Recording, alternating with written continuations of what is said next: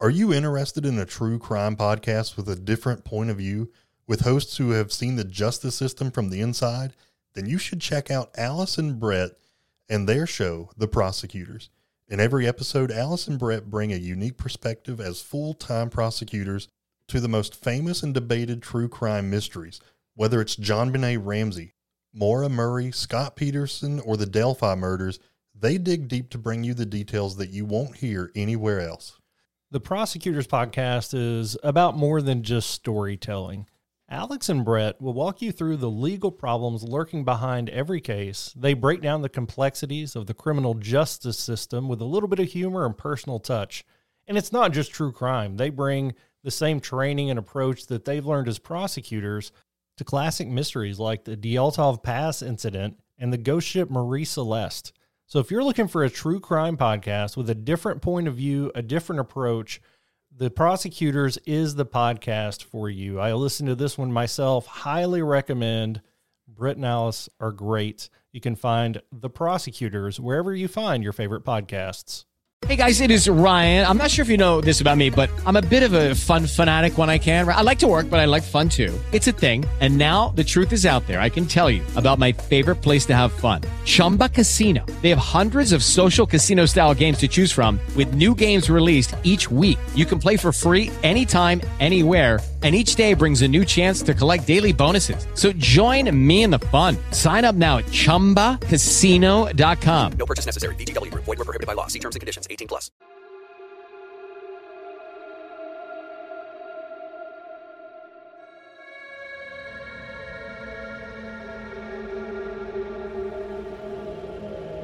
True Crime Cast.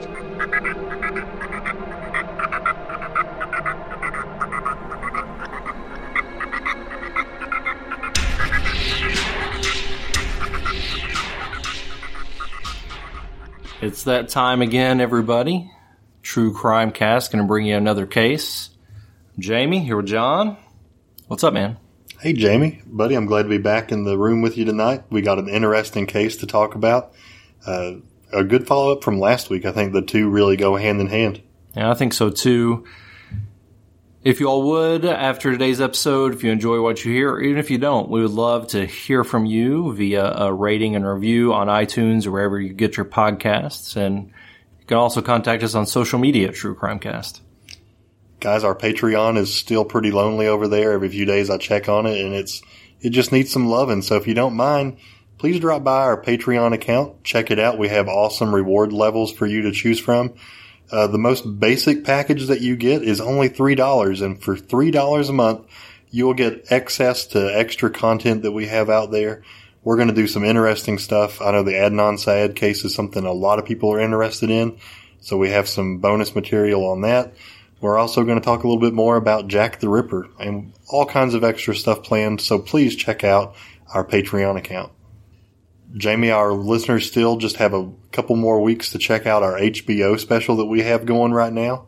For a limited time only, you have access to one free week of HBO on Amazon Prime. You can access that through our show notes. There's a link in there.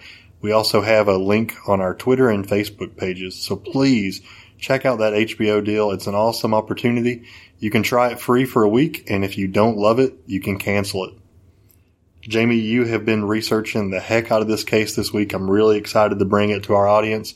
So, buddy, you have the honor. Please get us rolling tonight.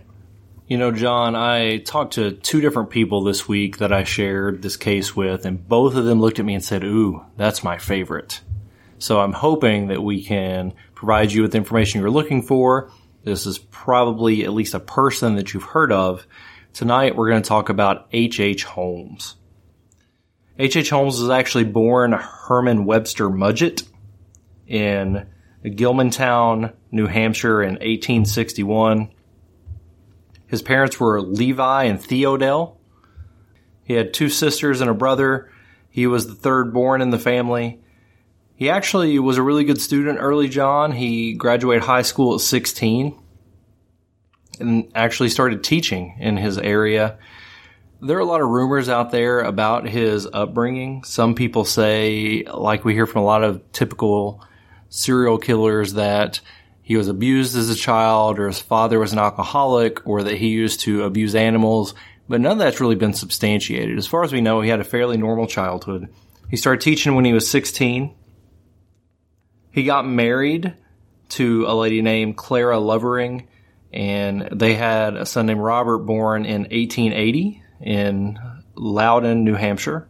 Robert actually went on to be the city manager in the city of Orlando and was a successful businessman of his own right. In 1884, Herman Mudgett decided he wanted to go to medical school, so he moved to Ann Arbor, Michigan, to the University of Michigan and joined the Department of Medicine and Surgery. To help pay for school, he actually worked in the anatomy lab there, and he worked with a lot of researchers that focused on dissection. Jamie, in researching this case, I remember hearing that his parents actually took him to the doctor when he was really little. And that looks much different than it does today for us, right? Like we go in, it's this nice sterile environment, everything's well lit. But what I heard in my research on another podcast was that his parents took him there and he got to see skeletons and, and all kinds of just creepy things in the doctor's office. And that's kind of what inspired him to go into the medical school at a later age. Some of his first crimes as an adult are insurance fraud schemes where he would actually take out life insurance policies on people and then find a cadaver through medical school and use that body as the body of the alleged person he took the claim out for in order to get insurance money. Now, we're talking about 1880s, 1890s, so this was a much easier thing to do back then than it would be now, of course. There's a lot more documentation on people, a lot more records that, that are kept digitally, so this was probably a pretty hard thing to pull off, but much easier than it would be nowadays. Jamie, we also have reports of him being violent towards his first wife, Clara. Um, some of his classmates reported that he was he treated her pretty rough. Jamie, the the treatment there was so rough, it's reported that she actually left him in 1884 and moved back to New Hampshire. And if I'm right, John, he never really reconciled with her after that point. No, in fact, Jamie, I think he's going to go on to get married at least two more times, right? Uh, yeah. It's going to be an adventure, guys. Buckle in. After he graduated, he moves to Mooers Fork, New York. Then he moves to Philadelphia. He worked at Norristown State Hospital, but only for a few days, Jamie. He practiced medicine for less than a year, and then he worked for a pharmacy. Last week we talked about Jack the Ripper, and it was interesting. We thought that this person who was committing these crimes over in England must have had some area of knowledge in the medical field because of his precise cuts that he would make on the body and the removal of some organs. So I think it's just kind of funny, might not be the best word, ironic perhaps that we're now talking about another serial killer from the 1800s here in America who has knowledge in the medical field. So, like you said, he worked at a pharmacy for a while. And after that, he moved to Minneapolis, Minnesota. As John alluded to a little bit earlier, he actually got married again when he got there, even though he had not been divorced from Clara. He did later file for divorce, but there's really no paperwork showing that that was ever submitted. So while he was still married to Clara Lovering, he got married to Myrta Belknap.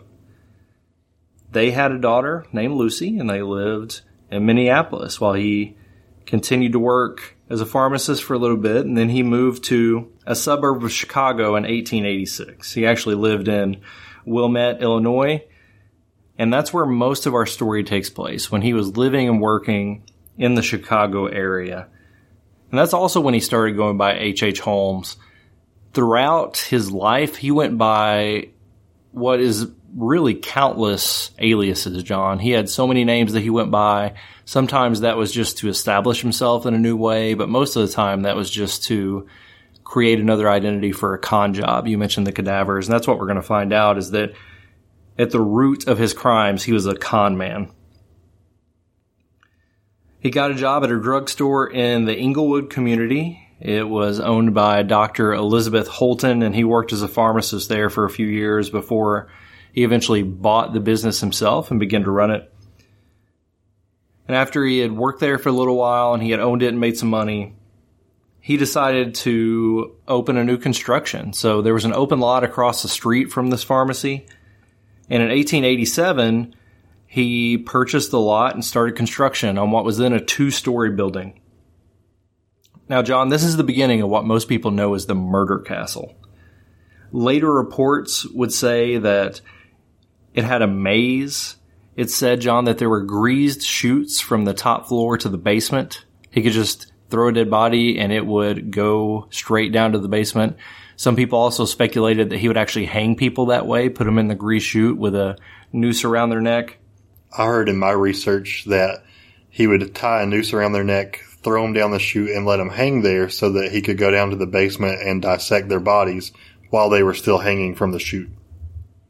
That does sound convenient. Really, the first map of this crazy layout for a murder castle came out in a newspaper that was called the New York World.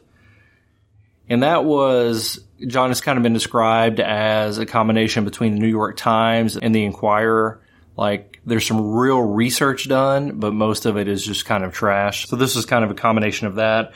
But on that map, they had, like we said, there was a maze involved.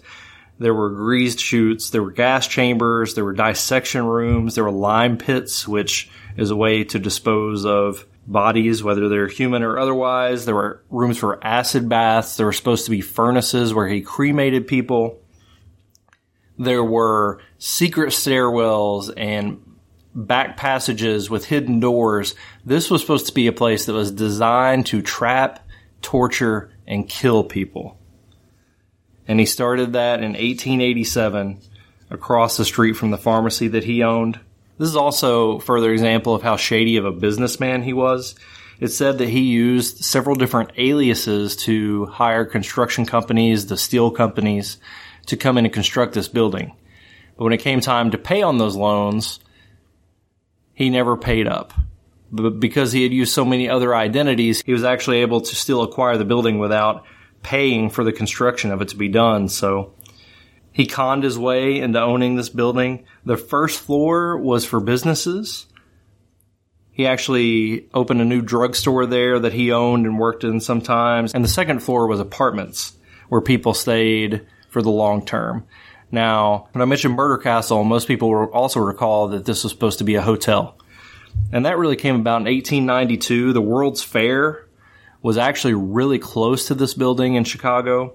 He borrowed $3,000 from one of the apartment tenants on the second floor to construct the third floor, and he was supposed to use that as a hotel to make money during the World's Fair so people could come. But most people really just believed that was a trap for more murder. He was supposed to get all these world travelers there for the fair, invite them into his hotel, and then they would be in his elaborate maze of death so that he could kill as many people as he wanted to. So, Jamie, he's built this huge castle slash hotel slash death trap, and it's a perfect, convenient time for him because there's so many people coming around from all over the world to this World's Fair. So, I mean, he really has just free reign on the city as far as what he wants to do in, in this castle, right? So let's go through some of the victims that we know about. Now, Jamie, I will say that through our research, we have found that researchers are vary greatly on the number of victims that we see. Most experts in this field will say that he had at least five or six victims. I've I've read crazy numbers like up into the thousands, but for right now, let's just go through the victims that we know about that are for sure H.H. H. Holmes victims. The first one is Julia Connor. Now, Julia Connor became a victim after her husband was hired to work for H.H. H. Holmes back in 1890. Uh, her husband's name was Ned. Jamie, do you know what he was hired to do for H.H. H. Holmes? He was hired to help run the business. He was a money cruncher for him. So he helped with the operations side of not only managing the pharmacy, but the businesses within the building and the apartments as well it's said that H.H. H. Holmes was kind of a dapper looking guy in the time. Now, I've heard some funny things on other podcasts, and I don't want to just completely rip them off, but 1890 was a good time to be a good looking dude because you didn't really have much competition, is basically what I heard. But they said he's a dapper looking guy. So we see that Ned's wife Julia actually had an affair with H.H. H. Holmes. Now, this prompted Ned to then leave town. He didn't want to be a part of that situation. That's when things took an interesting turn. It's reported that H.H. H. Holmes took out an insurance policy on Julia and then her daughter Pearl. Jamie, that's always major red flags, right? Yeah, I, nowadays, if you saw that, that's an obvious red flag. I wonder what people thought of that back then. I wonder if, oh, well, he's trying to take care of me by taking out this insurance policy when he writes himself or one of his fake names as the beneficiary. I think the most disturbing part of that is that he also bought a policy for Pearl, which makes me think that he knows something's going to happen to her as well. Now, Julia disappeared in 1891. Holmes claimed that they moved to Michigan and just left town, kind of out of sight, out of mind situation. It's really unclear, though, Jamie, whether or not he cashed in those policies. But after the disappearance, much later, he claimed that he actually killed Julia during a botched abortion. So he was doing this backroom abortion on Julia, and this would be a convenient time for her to get murdered, but to make it appear as though it was a medical procedure gone wrong. Jamie, there's also some speculation to say that he poisoned Pearl. Do you know any more about that? Yeah, they found some bones in the basement later on, and due to the size of them, Pearl was a toddler at the time. Many speculate that it was Pearl's. And then it just goes around to what you believe actually happened in the murder castle. Some think he may have gassed her. Others think he may have poisoned her, but there's not a lot out there that thinks that he violently killed her with his hands or anything like that. And as far as the botched abortion goes, there are a lot of stories of that, of people that he claimed died at his hands because of that. And I don't know if that's just a scapegoat for him to say he was helping or if that's just a way that he found it easy to get them to be vulnerable to where he could also make an excuse and still capitalize on the insurance claim. Jamie, I think it was a little bit of both. I mean, it was a way to get the claims and get the money from it for his business, but at the same time have a pretty decent story to tell the community as to why these people were dying. Absolutely. Going to the next victim is just a year later. We find a lady named Emmeline Cigrand. H.H. Holmes actually heard about her because she was very pretty. She was known for her beauty. His friend Ben Pitezel, who really was kind of a henchman for him. I don't know that I would say hitman. I don't think he hired other people to go out and kill people, but he did have a lot of guys that worked for him that helped him with his con jobs in addition to helping him with his building. And Ben was one of those guys. They seemed to be friends. And he told H.H. H. Holmes about this lady named Emmeline Cigrand. So H.H. H. Holmes reached out to her and offered her a job to move to Chicago and to work for him. He actually proposed to Emmeline, and they claimed to several people that they were married, although there's no documentation that ever actually happened. Keep in mind, he's still married to Myrta during parts of this. What's a little bit different about uh, the murder of Emmeline Cigrand, John, is that we don't know of any financial gain. We don't have records of any types of insurance policies taken out for her in the name of any of his known aliases or in his name. But maybe it's just that she knew too much. He seemed to be pretty infatuated with her, so it's likely that he got very close to her and let her know about a lot of his con jobs. This was another one that he claimed that she died during an abortion that had gone wrong. And that may have legitimately happened. Maybe he had gotten her pregnant and he decided to take care of that on his own.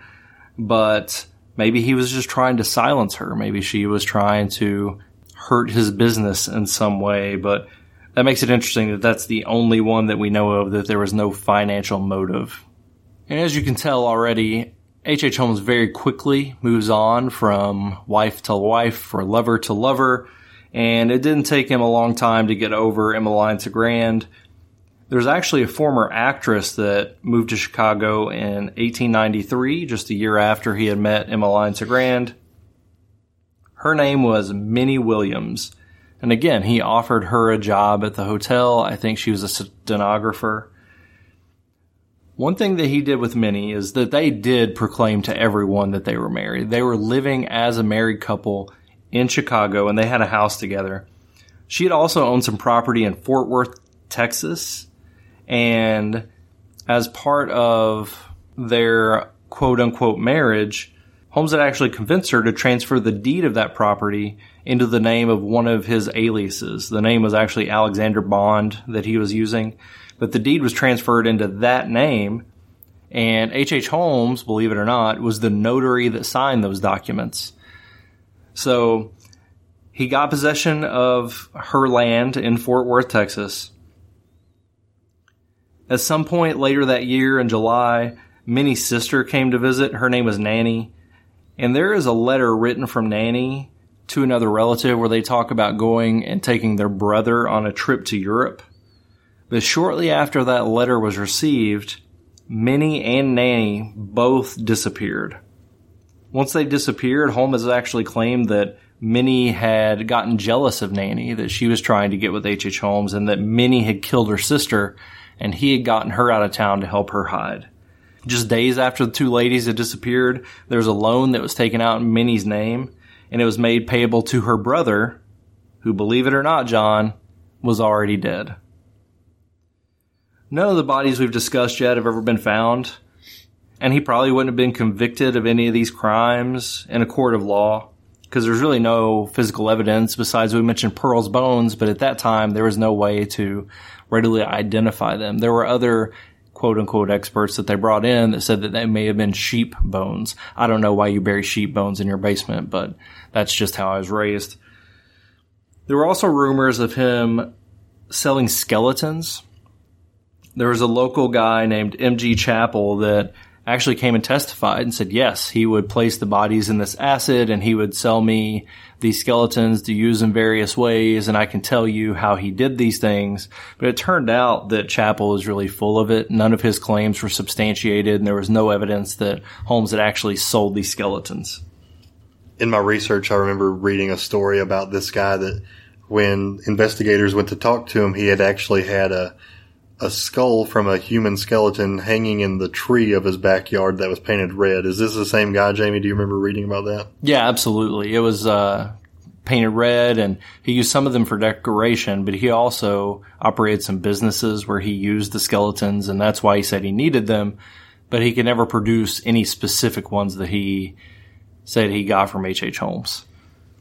Jamie, in 1894, we see that Holmes left Chicago and he's on his way to Fort Worth from the property that he received from Minnie Williams. And he's now married to Georgina Yoke, who he met in Denver, Colorado.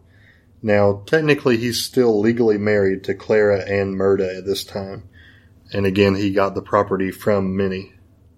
Jamie, once he got in Fort Worth, there were rumors that he was building another castle, but it never really actually materialized. Do you know any more about that? Yeah, it said that he actually went down there with Ben Pitezel to kind of settle into Fort Worth. And some people think he went down there and tried to form a new identity as a cowboy and he wanted to be an outlaw in Texas and that kind of thing. And he had started construction on a building, although it's said that he never actually spent any time down there to develop businesses or whatever. I think it sat vacant until it was acquired by another owner. So after that didn't materialize in Fort Worth, he actually goes back up to St. Louis. Kind of interesting to me, Jamie, how in 1890 you can travel from place to place kind of seemingly easily. Uh, but this was before major transportation. I just find that interesting how often and frequently he moved. It had to be a big deal at the time. We're going to find out he moved in some pretty extraordinary ways a little later, too. Awesome. So we have him in St. Louis, and this is where he runs a pretty interesting scheme. He's actually borrowing and getting credit for all kinds of goods like furniture and things like that, some pretty big ticket items. And he's taking them from these stores on credit with the promise that he's going to pay them back eventually. But what he does is he takes these items and he sells them. And at this point, because he never really intends to pay back for the items, anything he makes is profit for him. So he does this a number of times and he's actually arrested in St. Louis for selling goods that he still owed on. John, he also did that with horses while he was in Texas. It said that he started borrowing horses on credit and then selling them again. He sold stuff really cheap. So you think if you can get a good deal on a horse, you go to whatever H.H. H. Holmes was calling himself at the time, But also in Texas, as a horse thief in the 1890s was not something you wanted to be. That'll come back and bite him later, but that was kind of his MO to borrow things on credit, sell them for cheap, and never pay the loans back. Yeah, Jamie, in a, few minutes we'll talk about an interesting choice he has to make. Uh, we'll just leave it at you don't sell stolen horses in Texas. That, Yes. that will get you hung really quickly. So he did get caught this time with this scheme and he was actually arrested. It's while he's in jail in St. Louis that he meets a train robber named Marion Hedgepeth. Now, so Marion is a train robber. It's a very frontier like thing and Holmes has to try to one up him. So Holmes starts telling this guy about his schemes that he used to do where he would find cadavers and take out life insurance policies and collect money. He actually told Marion that he had another big scheme lined up where he and another guy named Ben Pitezel are going to go to Philadelphia and they're going to carry out this elaborate scheme. So they open up this lab where Ben Pitezel is acting as an inventor. He's going to, if you have an invention that you want to bring in, he can help you get a patent for it. And it's during this time, Holmes takes out a $10,000 life insurance policy on Pitezel. And they fake this elaborate lab explosion where there's an explosion in the lab, there's a body that's burned beyond recognition. And so they, investigators come in, medical examiners come in, and they have to figure out who this body is. So of course, Holmes is there to identify this as Pitezel. And John, actually, the insurance policy was in the name of B.F. Perry, which at the time was an alias of Ben Pitezel. So the explosion allegedly killed B.F. Perry, who was supposed to be a body that they'd come up with in some way, stolen from a hospital, stolen from a morgue or whatever, and substitute for Ben Pitezel. But when they actually got there to carry out the deed, H.H. H. Holmes turned on Ben Pitezel and actually killed him, and that was actually his body in the lab. Jamie, I think one of the crazy things about this murder in particular was that Pitezel's family was actually in on the scheme. Holmes had told them that the scheme was going to take place and that they would actually be paid for going along with things. I think they had agreed, Holmes had agreed to pay Pitezel's wife $300 for this scheme. She actually never saw any of that money, John.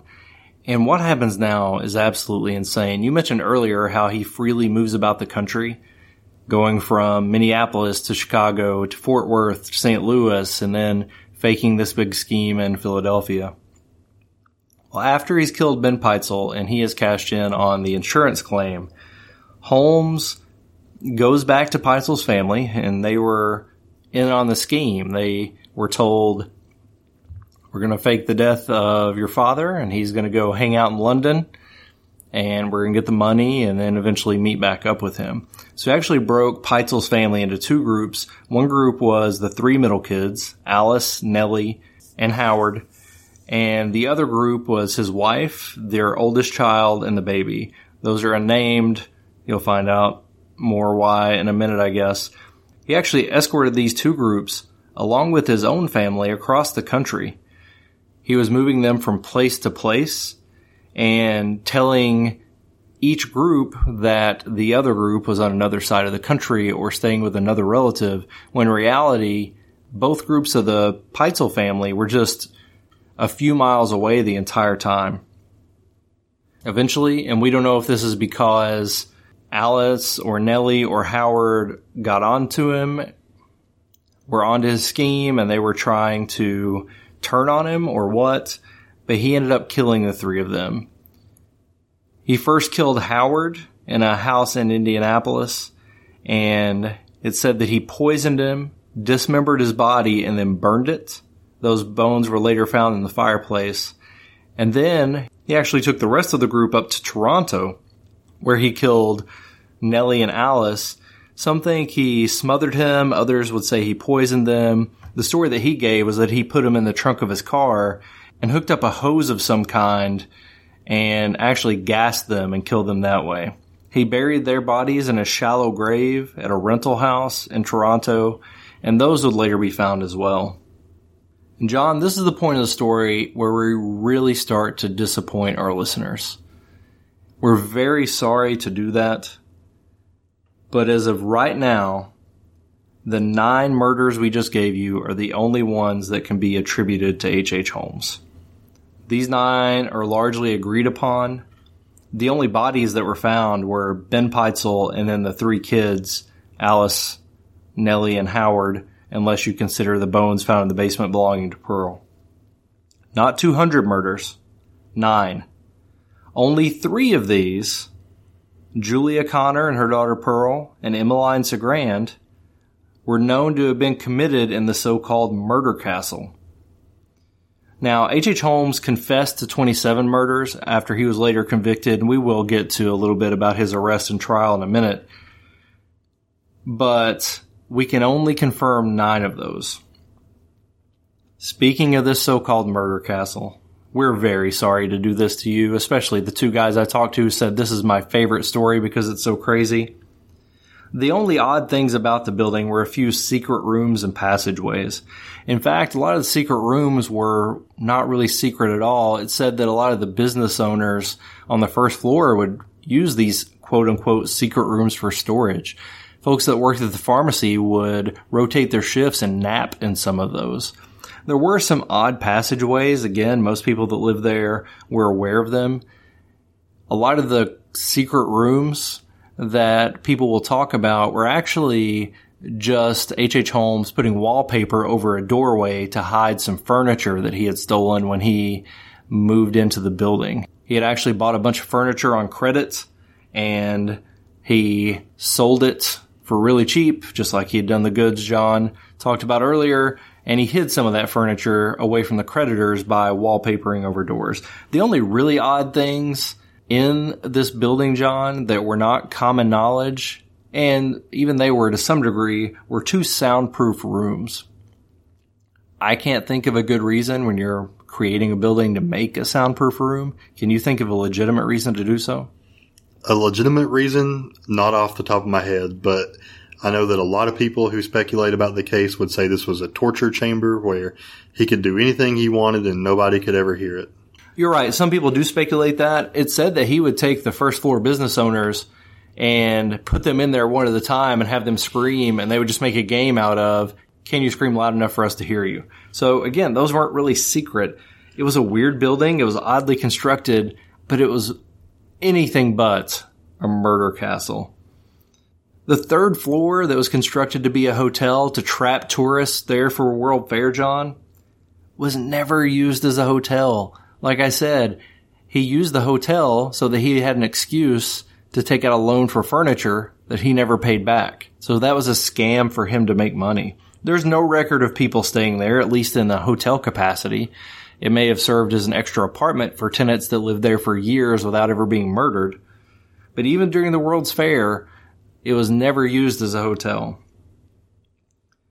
I mentioned earlier, Chappell had said that there were acid tubs that he would come and retrieve skeletons from. He gave them locations of these acid tubs, but the only things that were found were buckets of oil that he would use for the furnace. There was no acid tub. There was no hanging chute. There were trash chutes, which were in every building in Chicago at this time. There was no maze. There were no gas chambers. There were no dissection room. What was really unfortunate at the time, John, is the media, once all of this broke and they knew that he had killed people and they knew that the building was constructed in kind of an odd way is it said that the police would find a rope and report that to the media. The newspaper would say, oh, he must be hanging people. They would find a table and be like, ooh, this must have been for dissecting. People just really ran with this story. So I'm very sorry, listeners. H.H. H. Holmes did not have a murder castle. It was more of a building built by and for a con man who killed a few people as part of his cons. It's also said that he tried to burn it down to kill people in the World's Fair. There was a small fire, but that was for an insurance claim. Another scam. It later had another fire in 1895 after he was already in prison, but the building was restored after that and he had zero involvement. Jamie, I do think a lot of our listeners who are somewhat familiar with the H.H. H. Holmes or at least know that he had a murder castle, I think they're going to be disappointed to hear that this wasn't really the kind of thing that people think it was. I think we spoke earlier about the the newspaper that was kind of like the New York Times and the Inquirer all mixed in together. I think they were largely to blame for all this hype around this building and, and for the murders that were allegedly committed there. But it seems like this was not a torture or murder castle. This was basically just a part of many schemes in order for him to get more money. He was a business slash con man, if anything, right? Yeah, John, and that's we'll speculate about this more at the end, but based on his motivation for killing, do we even call him a serial killer? And maybe our listeners can be thinking about that as we proceed through the rest of our discussion here. Jamie, there's a lot of research out there that you can check out, but I think one of the most fascinating uh, experts in this field is named Adam Stetzel. He actually gives us a list of 27 other people that Holmes may have killed. Now, we have information on all 27 of those people. It would just be crazy to go through each and every one of them. But it's a possibility, at least, that Holmes had something to do with their deaths. Although Stetzel would probably say that it's not likely that he did. Why are they even on a list, John? Why were these people part of the discussion of who he may have killed? Well, Jamie, that's a good question. I think back in the time, especially in Chicago during the time that Holmes was there, if someone disappeared or perhaps even moved away and didn't tell anybody or died in a suspicious way, they would automatically just assume that Holmes was behind their deaths. So there's a few people that disappeared and they said, well, Holmes had to be responsible for this. There were a suicide that took place and they called it suspicious and labeled Holmes as an actual murder in that case. Some of these were actually confessions by Holmes that he had that he had committed, but there's really no proof to say that he did these things. Jamie, there's another list of names that are just completely debunked. I mean, there's no way that he murdered these people. Jamie, there's another list of people that he couldn't have possibly have killed because they were in fact still alive. It's reported that he killed 13 people that were later found to be alive and not at all dead. And he confessed to a lot of those as part of his confessing 27 murders. Several of those people were actually alive. There's a story that one lady showed up at the post office and said, I just want to make one thing clear. I have not been murdered. I would have liked to meet that lady. She sounds a little sassy. Yeah, I think so. And she was definitely alive, if nothing else. So you're right. There's a huge list of people attributed to the Holmes victim list that have been debunked and he never killed or they were never killed. A lot of these people outlived Holmes himself. So once you look at the list of debunked victims and how unlikely it is the people on the maybe list were actually killed by Holmes, John, it's just not what people think it is. And it's interesting in doing research for this. Adam Selzer's stuff is really good and is very thorough and he has proof for everything backed up. But I found so many reputable publications that were just filled with these myths as if they were fact. And we're trying to dispel some of those and trying to get real fact out there to our listeners, even if it is a little bit disappointing.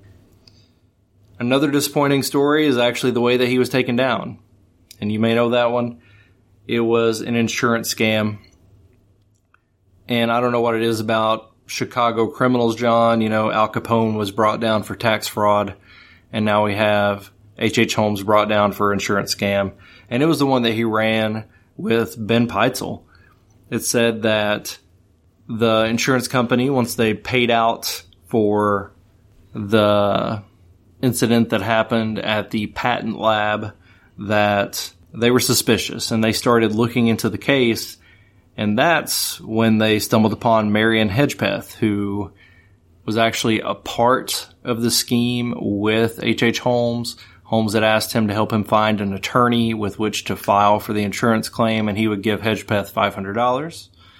He never paid up, so Hedgepeth turned his back on Holmes and told investigators that Holmes had run this scam. And he gets arrested in Boston in 1894, and he's charged with conspiracy to cheat and defraud Fidelity Mutual Life Insurance. Now he's arrested in Boston, And there's also another charge on his head, John. What was that one and what choices was he given? Well, Jamie, the other charge was that from Texas, where he was charged with stealing horses and selling them pretty cheap. He was given the choice of do you want to go to Philadelphia to face the insurance fraud charges, or do you want to go to Texas and face the charges there for stealing the horses? Now, Jamie, uh, we're smart people. Which one of those would you choose? Yeah, in case you're not aware, horse thieving in the late 1800s was punishable by death, and the fraud charges he was facing was probably a two year prison sentence. So that was a pretty easy choice for him to make.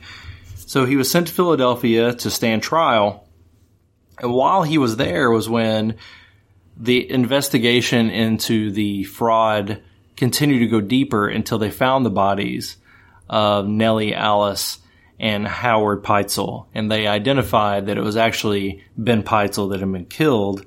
And in October of 1895, that's when H.H. H. Holmes was put on trial for the murder of Benjamin Pitezel. And that's the only murder that he was charged with. And that's all that he was charged with. You're going to read a lot of stuff out there that he was charged with a lot of murders or he was charged with a lot of different things. This was the trial for the murder of Benjamin Pitezel. There are a lot of good stories out there. We don't have time to go into about his attorneys. He had one attorney that was actually okay and went on to become the district attorney. The other one apparently did some crazy things like he objected to his co-counsel. He objected to their own case. He tried to have a person come forth and sign an affidavit saying they had seen Ben Pitezel alive, but that was actually a setup by the district attorney's office to show that the defense attorneys were being shady. So he was called into question for that, and he really wasn't an attorney for long after this case. So there's a lot of crazy things around this case.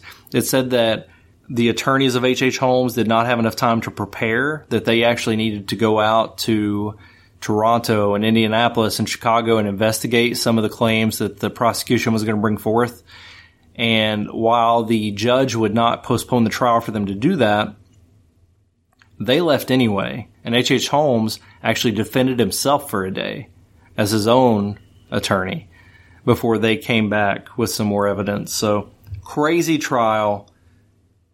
He openly confessed to the insurance fraud, but during the trial, he really denied any dealings with this murder. He claimed that there was a Mr. Hatch that was an associate of his that had actually committed all of these murders, that had been a part of the scheme, and had kind of gone off on his own, gone vigilante to kill all these people.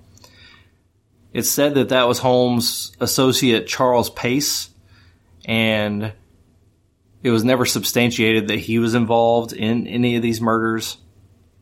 Once the prosecution laid out their case, which again, this is for the murder of Ben Pitezel, that Holmes happened to be identified as being around Philadelphia around the time of it happening, was really the only evidence tying him to the murder itself. The fraud seemed to be circumstantial. So at the time, the defense attorneys and actually a lot of the newspapers thought that H.H. H. Holmes would be found innocent of this crime.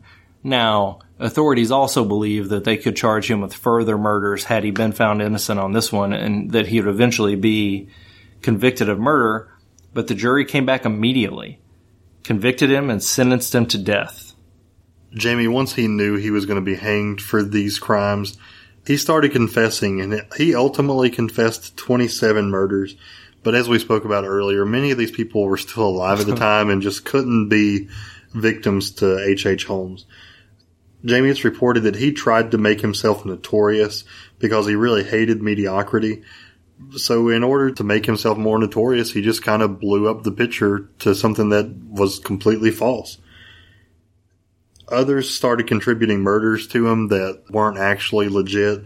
As we spoke about a minute ago, if anybody went missing in Chicago during this time, they, it was an easy thing to do to just throw it back on Holmes and make him responsible for the murders or the disappearances. But these were just fabricated and they weren't actually true. Now, it's rumored that he told his lawyer that he killed as many as 133 people and in his confession, he famously said, I was born with the devil in me. But this wasn't true either. This was something that the Philadelphia Inquirer reported and I guess kind of blew out of proportion. I don't think he actually said this to as part of his confession. On May 7th, 1896, he was actually hanged at Philadelphia County Prison. Jamie, it was said that he was completely calm during this process. Which you got to be sadistic, right? To not care if you're going to your own demise. You would at least, if not fighting against it, be distraught, you would think. The legend of H.H. H. Holmes grew quickly. Local papers started reporting crazy theories, and then national papers really would run with those stories. And even after some of these crazy stories were debunked locally in Chicago, when they found out that maybe it wasn't a murder castle, the local papers would report that. But the national papers didn't follow up with the retractions of, oh, he didn't actually have a maze, or oh, there were no gas chambers found. So the national stories outside of Chicago showed that this was a murder castle and that there were potentially hundreds of victims. So quickly around the country, this legend grew. Holmes loved the hype around his case. He really enjoyed his confession, it seemed. You can find that online to read. It's not a lot of fun. He's not a very good speaker, despite being a somewhat successful con man during his life. But despite the evidence, guys, the legend of the murder castle and his hundreds of victims, it's lasted about 130 years, but it's really not true. He killed nine people, possibly a few more. That's not good. Not a good dude. He also swindled a lot of people out of money. Not a good guy. But this legend of H.H. H. Holmes and the murder castle is just not accurate. He's also attributed in a lot of places as being the first American serial killer. As it turns out, he's not even the first in Chicago, John. Thomas Neill Cream fits that definition, which going back to the definition of a serial killer, we've talked about that before. There's supposed to be multiple victims with a cooling off period. And there used to be an element in the official definition that talked about psychological issues compelling you to commit murder. So we talked about Jack the Ripper last week and he killed really poor people. There seemed to be nothing to gain except for the joy of killing people. We talked about Donald Harvey, who called himself the angel of death, but most of the people he killed he was just mad at or bored and wanted to kill people. John, do you consider H.H. H. Holmes a serial killer? He did kill people. There was a cooling off period, but it seemed most of these murders were to get money. Does that fit in the definition in your opinion? Jamie, that's a tough question, man, because he did kill multiple people, so some would definitely say that he is a serial killer. But when we look at folks like the Ripper and, and Donald Harvey, the Angel of Death, like you said, they had some severe mental health issues. And from my perspective, it looks like the murders that we know of were for financial gain. He wasn't a extremely mentally ill psychopath. He was just a money hungry con man who would do whatever it took to get money. So I don't know, man. That's a maybe a semantics question, but he did kill multiple people, so some would definitely say he is a serial killer. But I don't see the twisted, tormented guy here like I see when we talk about the Ripper and Harvey and so many other serial killers. Well, we covered Billy the Kid a few weeks ago. He had a similar number of victims that can be confirmed as H.H. H. Holmes. We never even mentioned the word serial killer about him. His kills came in shootouts and gunfights. His kills came in the Lincoln County Wars. They were in feuds. We talk about soldiers kill high numbers of people. None of these people are classified as serial killers. So how does that definition translate when somebody is doing so for financial gain or for survival or for their country or for the psychological piece? I feel like there needs to be more to the definition than multiple victims with cooling off periods. And I don't know where H.H. H. Holmes fits into that. Even if we do add another piece, I don't think his motivation was ever killing. So if that's the piece that we add to say somebody is just motivated to kill, I don't think he was. I think he was motivated to get money. And murder happened to be a part of that, which is horrible. But I don't think he's a serial killer. Yeah, when we spoke a couple of weeks ago about Dennis Rader, the BTK killer, I mean, he definitely had that defined cooling off period, and his motivation was to kill people. He didn't gain anything financially from it. It was he had the need to kill people. He went out, found his victims, stalked them, and then killed them. We don't see that here with this case. We see somebody who is definitely motivated by financial gain. He did kill multiple people, but some would say he's not a serial killer. All right, big question, John. And this is a tricky one, trickier than it sounds. We've talked about our listeners being disappointed here. Are you let down by the fact that the legend of H.H. H. Holmes is not a reality? Jamie, I'm not let down by that. I mean, the less victims we have is the good thing, right? Um, I don't want to come on the air and and just lightheartedly talk about people losing their life. That's not something that that I don't think we do on this show. So no, I'm I'm not disappointed. I think the disappointing part for me is how much of a spin many people have taken on this case. I was having breakfast with a guy who knows someone in the media world uh, who works as a producer for a major news company. And she told him that their motto is if it bleeds, it leads. So that company makes money on selling their story. And the more gruesome it is, the more likely it's going to sell. And Jamie, I think that's what we're seeing all the way back in the late 1800s with this story. They were putting a spin on it to sell their newspapers. They were making it more intriguing so that it would sell. And I think that's the part that lets me down is that we have this need to make these elaborate stories up to, to sell, to settle some kind of need in ourselves.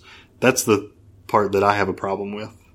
Yeah, I think some people will be disappointed that the entertainment value of reading about H.H. H. Holmes is going to be somewhat diminished. And Adam Selzer has said that he could probably make a lot more money by selling these lies, but he has chosen to go on the record and set a lot of these myths straight about H.H. H. Holmes. And you should actually read his book. I don't think we've promoted a lot of books about the cases, but it's called H.H. H. Holmes, The True Story of the White City Devil. And it really goes through and dispels these myths, and he cites his sources of how he knows these things are not true. So I encourage you to check that out. One other point I want to make, it came up last week that H.H. H. Holmes has been identified as a Jack the Ripper suspect, and it's actually one of his great grandchildren who is a Mudgett, which was again was his birth name, that has come out and said that he's found diaries from H.H. H. Holmes where he talks about his trips to London. Now think about this, John. H.H. H. Holmes was convicted of murder and he started singing like a bird. He started claiming he killed all these people that are alive. Don't you think that if he was also a notorious London murderer, that he would have said, oh yeah, I killed a bunch of people in East London a couple years ago as well. Don't you think he would have claimed that if he had any role in other murders? I mean, Jamie, he claimed the lives of those who were still alive. So if he did actually kill those people in London, I would think he would be talking about it. Uh, I think it's worth pointing out that this guy has written a book, and so perhaps that he's making up some of these claims just to get more numbers in his sales. That's a good point. Uh, and everybody's got something to sell, I guess. I am thankful for people like Adam Selzer who do try to get the truth out there, which is also what we try to do here at True Crime Cast. So I hope you still listen to us, even if we ruin the legend of H.H. H. Holmes. Jamie, this has been an interesting case. I really appreciate all your hard work on it. Look forward to the next case we have next week. But until then, guys, please get plugged in on our social media at True Crimecast on Facebook and Twitter. Shoot us an email at truecrimecast at gmail.com. As we mentioned earlier, please visit our Patreon account. There are so many things that we would like to do and some upgrades we would like to make to our lab, but we're not able to do that on our own. We need your support.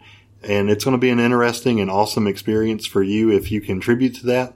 You're going to get bonus material that only Patreon members have access to.